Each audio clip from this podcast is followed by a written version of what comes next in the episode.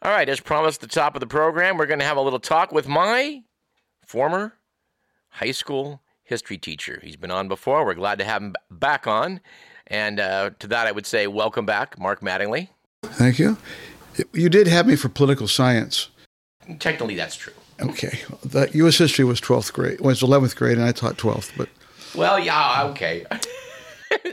the truth comes out. We were nothing on Radio Parallax if not sticklers for accuracy. So, yes, uh, but we did. We talked about a lot of stuff that was going on at the time that was very civil rights oriented. I think you would need to have to say there was a, that was a hotbed of, of, of that activity. absolutely. You guys took, back in that era, before economics became in California, the, the, the class you had to take as a, as a high school senior that was a real economics course, you know, supply and demand and all that, as opposed to writing checks and getting an apartment that used to be kind of this kind of life kind of a course, became an academic course that was passed in the 80s. Before that, we had electives, and I taught minority groups, I taught sociology. And we also offered for your, your, your kids in the senior class economics and, and uh, psychology.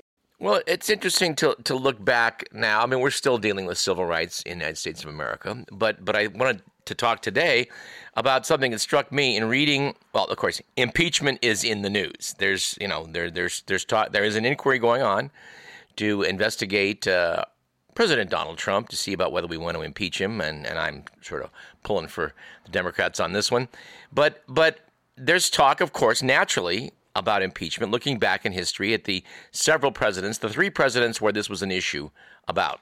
And, you know, dur since since you t- taught me, we've had two impeachment issues with uh, Richard Nixon and, and, and Bill Clinton, both of which are probably subjects we could talk about for an hour. If we, we probably should do that in the future because those, those, are, those are remarkable events. But Andrew Johnson is the one that really stuck with me because he was the first time a president faced impeachment. And I was taught, you know, I mean, I've got a copy of Profiles in Courage right in, in front of me right now that portrays uh, Edmund G. Ross, the man who kept Johnson from being removed from office, which, you know, failed only by one vote, uh, as a hero. He was as a man who who uh, did the right thing. In fact, Ross was quoted in John F. Kennedy's book, Profiles in Courage, about why he did what he did. And he said, in a large sense, the independence of the executive office as a coordinate branch of the government was on trial. If the president must step down, a disgraced man and a political outcast, upon insufficient proofs and from partisan considerations, the office of the president would be degraded, cease to be a coordinate branch of government, and ever after subordinated to the legislative will. So Ross is portrayed as a hero, having done what he did. But I've got a briefing here in front of me from the Week magazine that talked about, yeah, Ross voted that way, but yeah, he might have been bribed. I mean, that, that that's how far it's gone. Yeah, I mean, he, he might have just been a scoundrel. For me, num- number one, just like with Clinton, there's not a real reason to impeach him. That, that I mean, with, with Nixon, he actually did break the law and he did violate the Constitution. And Trump probably has done the same thing. We don't, you know, we, we don't know yet, but it looks like it.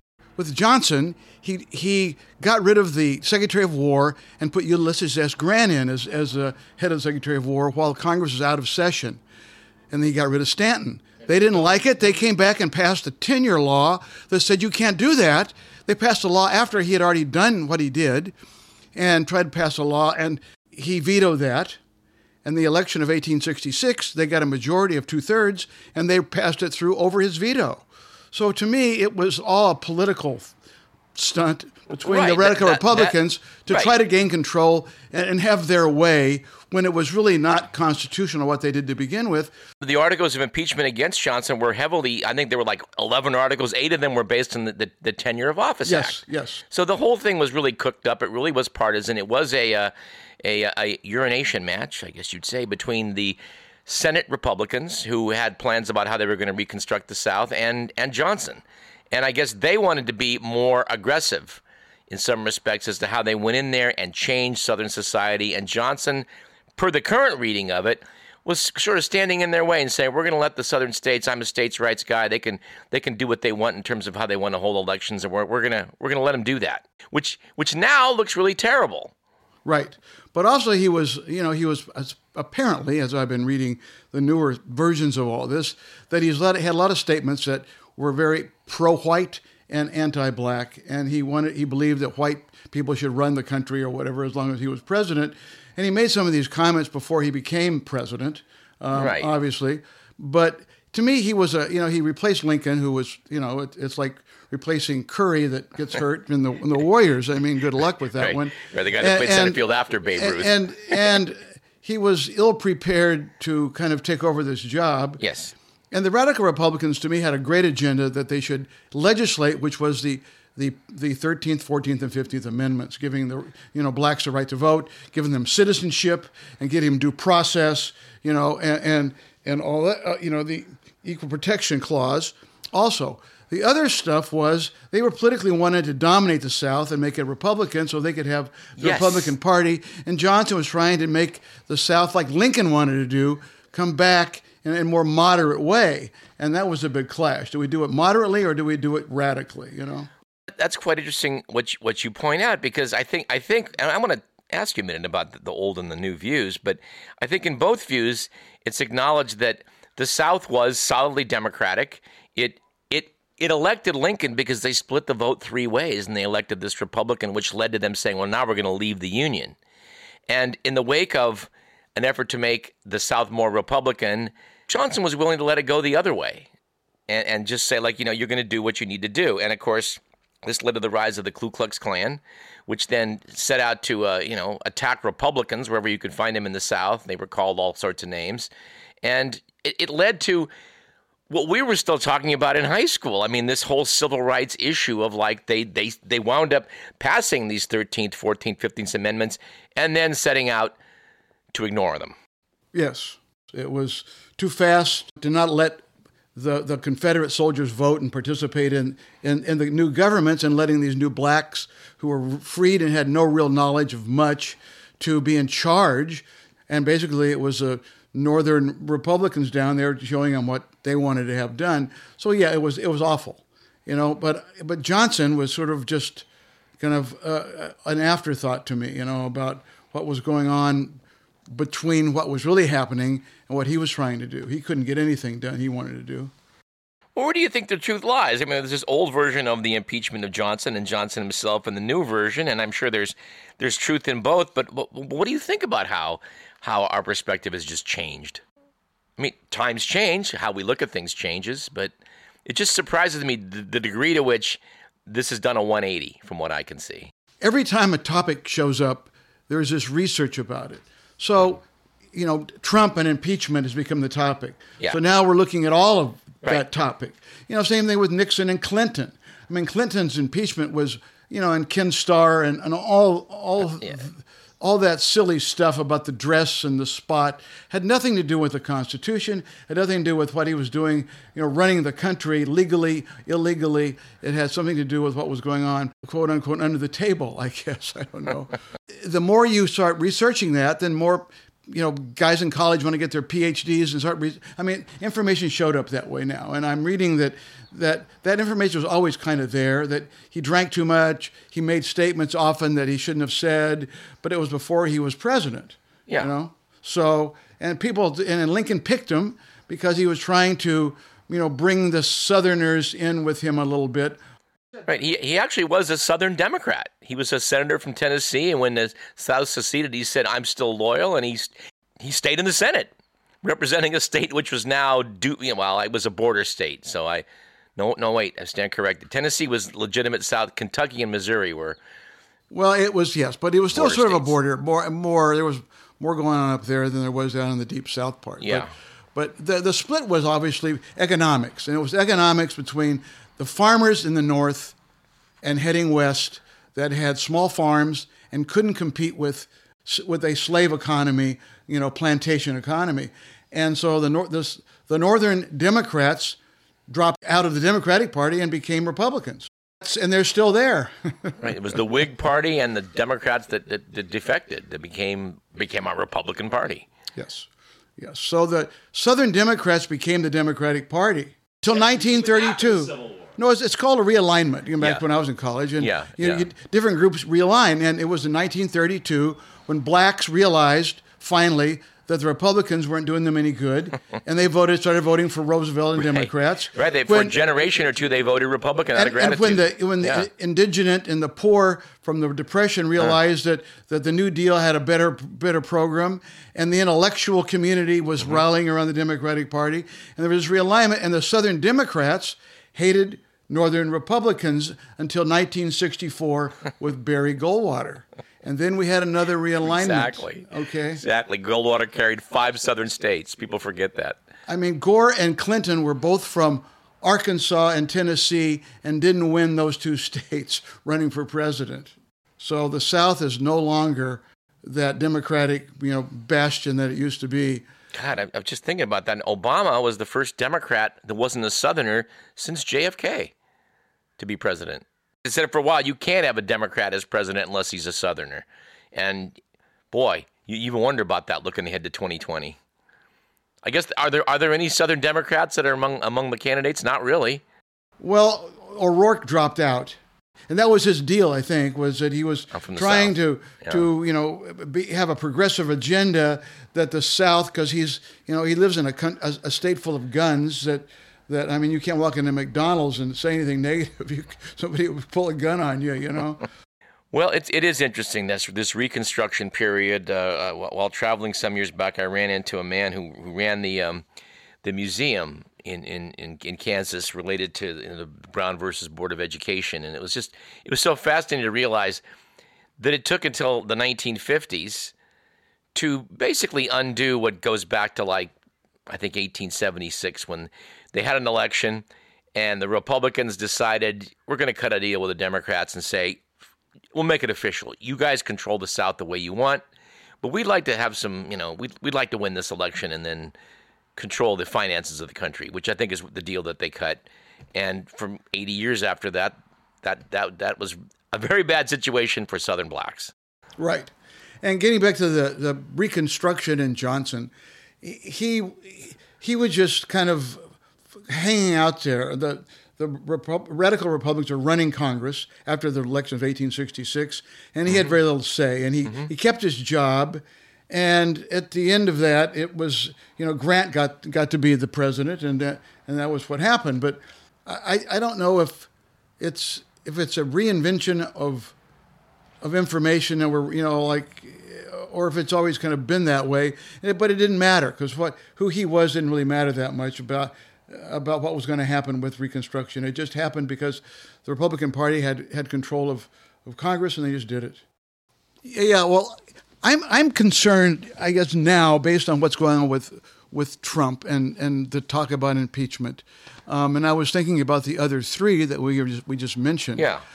which of these, in your view, do you think are valid ones that we should have actually done? Okay. And are there any there that were just bogus stuff that Okay. were political? That's a great question. And and it, it was a waste of time and and energy. Right, I would start with Andrew Johnson and say that was a bogus impeachment.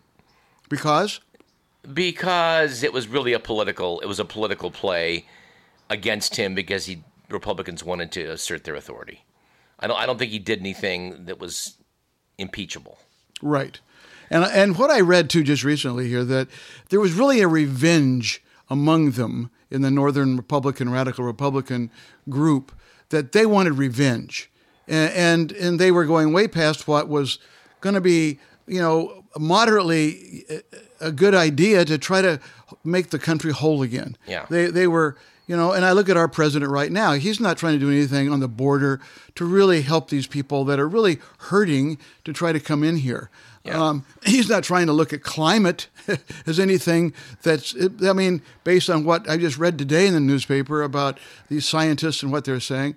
It's, it's like it, it's, it's this silly stuff that has nothing to do with, with Well, what's real. if we were to jump from number one to number four and say is is is Donald Trump impeachable, I would say I don't know how to answer this so so affirmatively. Yeah, he, he's a he's a pathological liar. He's incompetent. He is abusing the power of the presidency every which way from Sunday, and yes, he should be impeached. Because to me he has broken based on what I've been reading he's broken m- many constitutional you know requirements and laws that he shouldn't act be like doing. the so-called. He talked about this so-called emoluments clause. No, no, there really is such a clause, Mr. President, and you really can't break it. And if you do, you'll be held. You you can be held accountable. it was should Nixon have lost his job? You, you think he should have been impeached? Here's the deal. Nixon was impeached for the cover-up of the Watergate burglary and how they they basically made that into obstruction of justice. And I think he did take all sorts of steps to make sure that there was that they derailed the investigation into Watergate. I don't think he ordered the Watergate burglary, and I think that he was set up, and I think that he probably was guilty of a lot of crimes and obstructions of justice.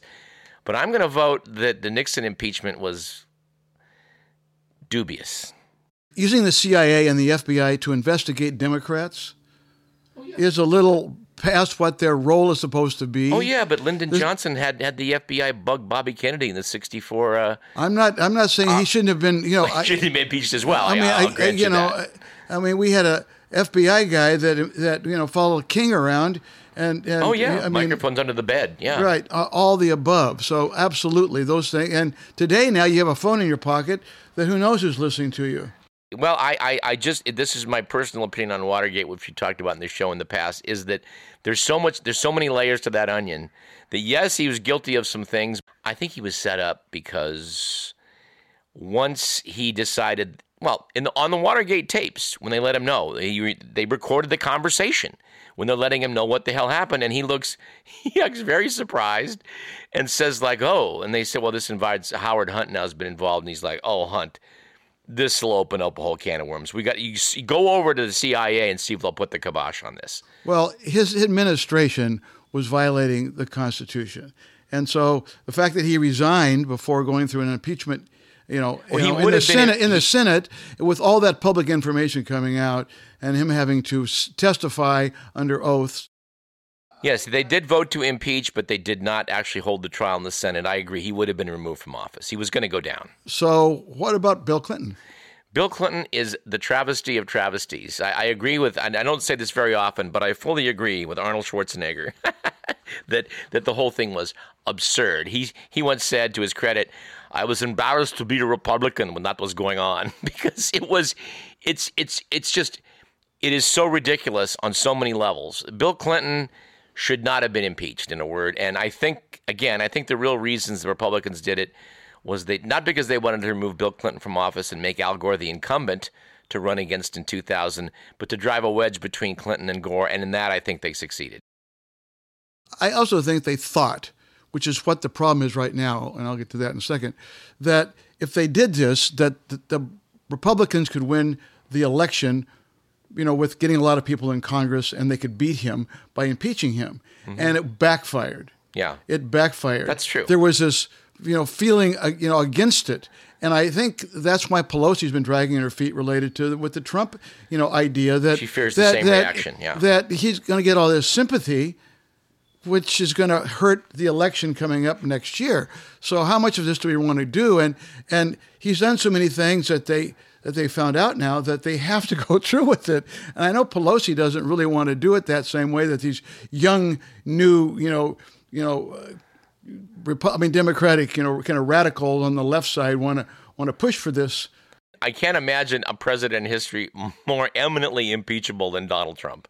And and going back to, you know, my mother and your and your parents, our parents, the word damn and hell and and and all those words that were in a Shelley Berman record that I bought in the 1950s, I- had to hide it under my bed. And any any president that would swear, she wouldn't vote for.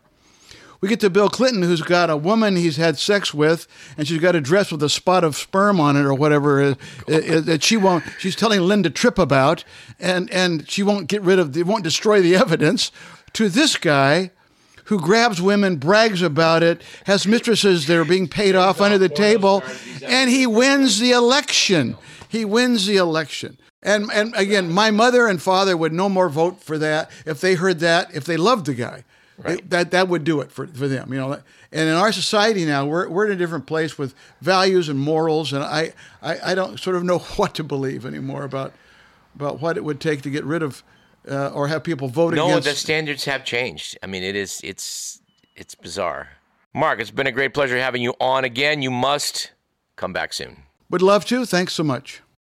Mark Mattingly, my former political science teacher back in high school. Fun thing to have him on.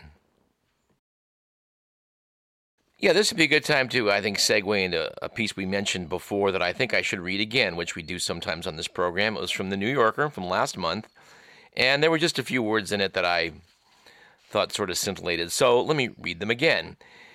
The article notes in the talk of the town, under the comment reason to impeach, many features of Trumpism, the cynical populism, the brazen readiness to profit from high office, the racist and nativist taunts, have antecedents in American politics. But Donald Trump's open willingness to ask foreign governments to dig up dirt on political opponents has been an idiosyncratic aspect of his rise to power. At a press conference in July of 2016, when he was the presumptive Republican nominee, he invited Russia to get a hold of Hillary Clinton's emails and leak them to the press. The piece goes on to mention that he's subsequently been asked about this. George Stephanopoulos did, and he said, Well, yeah, I'd be interested in some dirt if a, another country like Norway called up and said, We have information on your opponent. Uh, yeah, I'd want to hear it. uh, when the interview was released, notes The New Yorker, Ellen Weintraub, the chair of the Federal Elections Commission, felt obliged to point out that it is illegal for any person to solicit, accept, or receive anything of value from a foreign national in connection with a U.S. election. It's good to remind the president of that. But one thing that strikes me about all of this this lie fest that, that comes out of the Trump administration is is that it there just isn't the outrage that we used to expect. That that um, people are accepting the new norm, and you just have to wonder how this can be. The Economist sounded off on this sort of in their current edition in the international section, which talked about, well, the title of the article I think is revealing. It said, This article is full of lies, and noted that you really can fool some of the people all the time. And then it gets into the psychology of what might be going on right now. It opens by citing a piece in Psychological Review by a psychologist at New York University, Jonathan Haidt, who's delightfully titled it The Emotional Dog and Its Rational Tail. He argues that when people make moral decisions, they're influenced by emotion or what might also be termed intuition. They may think they're weighing evidence, but in fact, their decisions are made in the blink of an eye. The reasons they give afterwards merely reflect those emotions, like a dog wagging its tail. The piece notes that dictatorships have always been built on lies. The Soviet Union called its main newspaper Pravda, truth. That was a lie, of course. It does note that politicians in democracies have always mangled the truth, denying affairs and downplaying all the ill effects of their policies. What is new is the degree to which voters are prepared to back leaders who seem to revel in their mendacity. Notes The Economist. Boris Johnson's first notable act was to be fired from a newspaper for making up a quote. Yet, he is Britain's prime minister. India said it had downed a Pakistani F 16 jet fighter over Kashmir last February. Facing an election, Narendra Modi, India's prime minister, said his country had taught Pakistan a lesson. A subsequent inspection of Pakistan's aircraft by American officials showed that no F 16s were missing. India maintains its position. As for President Donald Trump, they note whole websites are devoted to his truthlessness. In one, Glenn Kessler of the Washington Post fact checks presidential statements and always and award scores. Three Pinocchios for significant factual errors, and four for whoppers. Mr. Trump's claim about Ukraine and Hunter Biden fit into the whopper category. As of October 19th of this year, the president has made 13,453 false or misleading statements while in office. Rather than grapple with what is true and what is false, Twitter said on October 30th it would ban political ads. Facebook has so far declined to do the same. The piece notes, yet their duplicity seems to cost politicians little, if anything, in electoral support. Surveys by YouGov, a pollster, put Mr. Johnson's Conservative Party in the lead in the election due in November.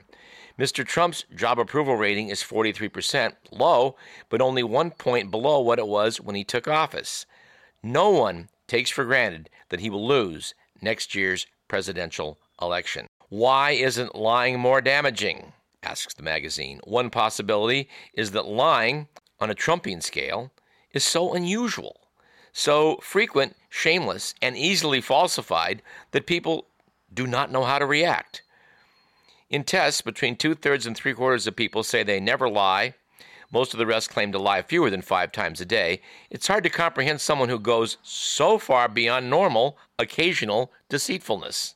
Another explanation is that people trust leaders for whom they have voted, whatever those people say.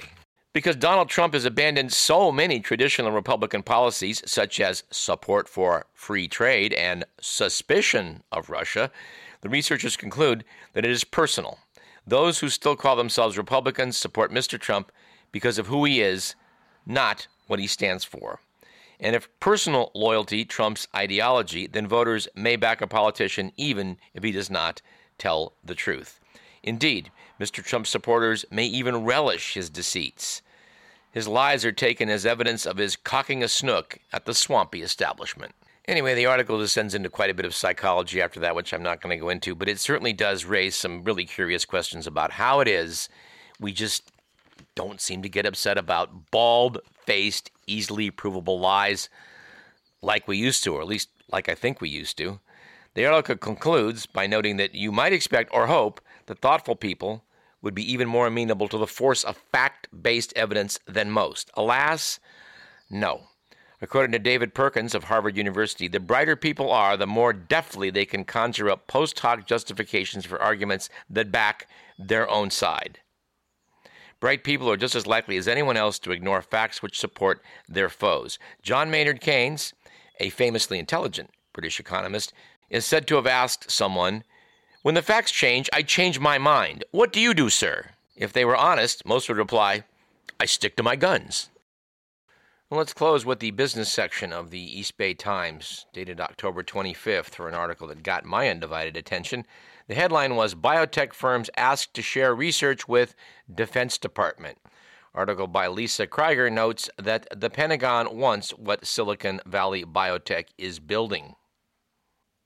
A couple weeks back, the DoD held a workshop in San Jose to learn about local synthetic biology research that could help boost homeland security, they say, and strengthen the capacity of the military overseas. They quoted an Alexander Titus, Assistant Director for Biotechnology in the Office of the Undersecretary of Defense for Research and Engineering, as saying, We're looking for ideas from the community to help solve problems. He was quoted as saying the U.S. military isn't developing bioweapons. Oh, the hell it's not. And it has no plans to create a Terminator or other cyborg assassin. Phew. Man, I did not want to open my front door and see Arnold Schwarzenegger standing there with a leather jacket on. Yeah, are you Douglas Everett? Anyway, the Pentagon wants to know more about creating chameleon like camouflage, corrosion resistant surfaces, and more resilient body armor. Well, I'm sure it's all in the name of peace and prosperity. That pretty much does it for the program, which was produced by Edward McMillan, who oddly enough is on his cell phone right now trying to book some mutton busting in jurisdictions where it remains legal, of course. He's not going to get involved in any of those renegade rodeos. Not after what happened last time. I'm Douglas Everett. This is Radio Parallax. Our thanks to Mark Mattingly, and we'll see you next week.